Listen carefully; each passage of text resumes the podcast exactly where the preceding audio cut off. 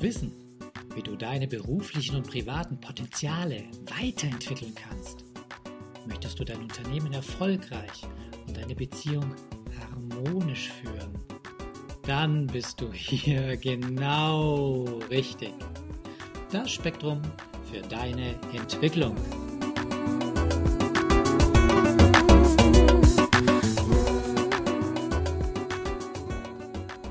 Die heutige fünfte Episode dreht sich um den Grundgedanken dieses Podcasts, nämlich wie ich mir Wissen überhaupt effizient aneignen kann. Dies passiert auch heute noch bei vielen Menschen in erster Linie über Bücher oder sagen wir mal etwas allgemeiner durch Lesen. Bücher, Fachzeitschriften oder Zeitungen zu lesen, ist auch heute noch sicherlich die verbreitetste Form, sein Wissen zu vergrößern, oder? Äh, selbst wenn ich heute nicht das gute alte Medium Buch selbst zur Verfügung habe, sondern wenn ich zum Beispiel mal etwas in Wikipedia nachschlage oder anstelle von einem Bibliotheksbesuch, so wie ich das früher während meines Studiums gemacht habe, äh, heute lieber mal schnell was bei Mr. Google suche. All diese Online-Informationen verarbeite ich genauso durch Lesen. Wenn dich ein paar Zahlen interessieren, in Deutschland erscheinen jährlich rund 90.000 neue Bücher. Wirklich. Und weltweit sind es an die eine Million Bücher. Das wird auch dadurch dokumentiert, dass der Papierverbrauch bei uns immer noch stetig ansteigt. Und Statistiken zufolge liest jeder Deutsche circa 300 Bücher in seinem Leben. Hättest du das gedacht? Manch einer wird vielleicht sogar erschrecken und sagen, uh, ich lese doch kaum mal ein ordentliches Buch, die ein, zwei pro Jahr. Hm, wer liest dann die restlichen 160 Lebensbücher von mir, damit die Statistik wieder passt? ja, da darf ich dir sagen, da gibt's so Familien wie die meiner Schwester. Das sind nämlich allesamt Bücherwürmer. Wenn da auch nur ein halbwegs anständiges Buch in deren Reichweite erscheint, schwupps, wird dieses auch schon in Beschlag genommen und innerhalb von wenigen Tagen oder Stunden förmlich durchlöchert. Ich erinnere mich an einen Campingurlaub dieser Familie. Ähm, da hatten sie das Handicap, dass jedes Familienmitglied nur drei oder vier Bücher mitnehmen durfte, weil die Campingutensilien benötigen ja sehr viel Platz im Auto. Kurz darauf wurde dann äh, für die Mutter ein E-Book-Reader angeschafft und kürzlich hat auch das Töchterchen noch einen bekommen. Übrigens, in deutschen Verlagen steigt der Anteil von E-Books stetig an. Heute sind es im Schnitt schon 10% und neue Bücher, also ich meine jetzt wirkliche Neuerscheinungen, die werden sogar zu mehr als der Hälfte auch gleich als E-Book auf dem Markt angeboten. Also wenn du ein E-Book-Fan bist, freu dich, die Auswahl steigt stetig. Rainer Schmitz hat herausgefunden, dass ein echter Vielleser sogar auf bis zu 5000 Bücher in seinem Leben kommen könnte. Ihr merkt schon, hier tut sich eine ziemlich große Kluft auf zwischen dem, was theoretisch an Leseleistung denkbar wäre und was der Realität in unserem Leben entspricht. Und um diese Kluft ein bisschen zu schließen, macht es natürlich Sinn, öfter mal wieder ein gutes Buch zur Hand zu nehmen. Vielleicht bewusst weg von der Glotze zu gehen oder dem PC-Bildschirm und lieber mal auf dem Sofa ein paar Stunden mit einer guten Lektüre zu gönnen. Wenn man heute von einem Buch spricht, hat doch jeder sofort ein bestimmtes Bild vor Augen. Mach jetzt mal deine Augen zu und denke an ein Buch. Aber bitte nicht, wenn du jetzt äh, selbst gerade hinterm Steuer im Auto sitzt oder Fahrrad fährst, ja? Aber für alle anderen, schließ jetzt mal deine Augen und denke einfach nur an ein Buch. Wie hat dein Buch ausgesehen? Hat es einen dicken, edelgebundenen Rücken gehabt? Oder war es eher ein Taschenbuch? Wie viele von euch äh, haben vor ihrem geistigen Auge ihren E-Book-Reader gesehen? oder haben gar ihr aktuelles Hörbuch auf dem iPod erklingen gehört? Ist es nicht wunderbar, dass wir fast immer und überall auch das geschriebene Wort über Headset oder Lautsprecher in unserem Kopf erklingen lassen könnten? Wir alle werden jedoch immer wieder Situationen haben, in denen wir dennoch den Text als Information verarbeiten müssen. Und es gibt ja auch genügend Menschen, die für ihr Leben gerne lesen. Die wollen das gar nicht als Hörbuch haben. Was kannst du nun tun, wenn die Zeit wirklich eng ist? Das heißt, es stellen sich dann zwei Grundproblematiken dar. Die eine liegt in der Quantität, die andere mehr in der Qualität. Wenn du also wirklich wenig Zeit zum Lesen zur Verfügung hast, das ist mehr ein Quantitätsproblem. Äh, die andere Geschichte, die Qualitätssache wäre, wie findest du die optimale Lektüre für deine persönlichen Bedürfnisse? Und du wirst ja schon denken, für beide Punkte wirst du gleich hier eine Lösung hören. Die Lösung für die Zeitproblematik. Stöbere doch einfach mal nach einem Hörbuch zu deinem Thema. Da gibt es verschiedene Seiten. Die bekannteste ist wahrscheinlich in Deutschland Audible.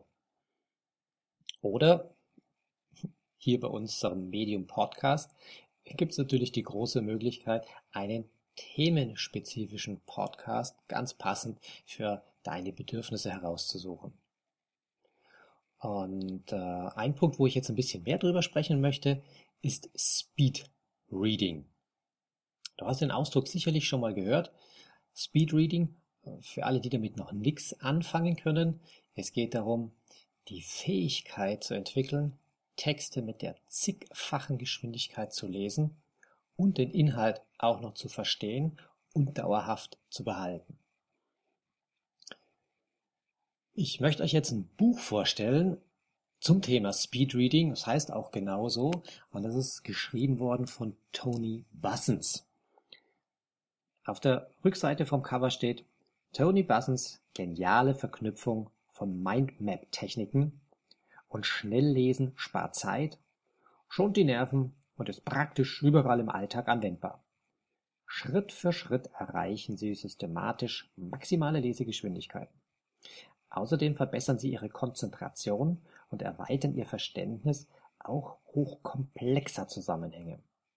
Sie lernen ihre Augenbewegungen perfekt zu kontrollieren und beherrschen fortgeschrittene Lesetechniken.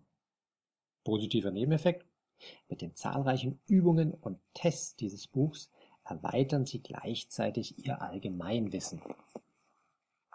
Wer sich jetzt denkt, hm, Mindmapping, das habe ich doch schon mal gehört und den Namen Tony Bussens auch. Ja, genau, Tony Bussens ist derjenige, der Mindmapping erfunden und entwickelt hat. Und zu was man es mit etwas Training im Speedreading bringen kann, zeigt der amtierende Weltmeister Sean Adam. Der schafft es, auf mehr als 3800 Wörter pro Minute zu kommen. Das entspricht ungefähr der 16-fachen Lesegeschwindigkeit eines Normallesers. Also so der Otto Normalverbraucher kommt auf gute 200 Wörter pro Minute. Ganz wichtig, falls du dir dieses Buch kaufen möchtest oder mit dem Thema auseinandersetzen möchtest, das Speedreading ist keine Zauberei, sondern das Ganze ist aus wissenschaftlichen Erkenntnissen und äh, aus praktischer Erfahrung entwickelt. Und das sind Techniken, die seit vielen Jahren, man kann mittlerweile sagen Jahrzehnten funktionieren. Und speziell dieses Buch, Speedreading, das ist ein Arbeitsbuch.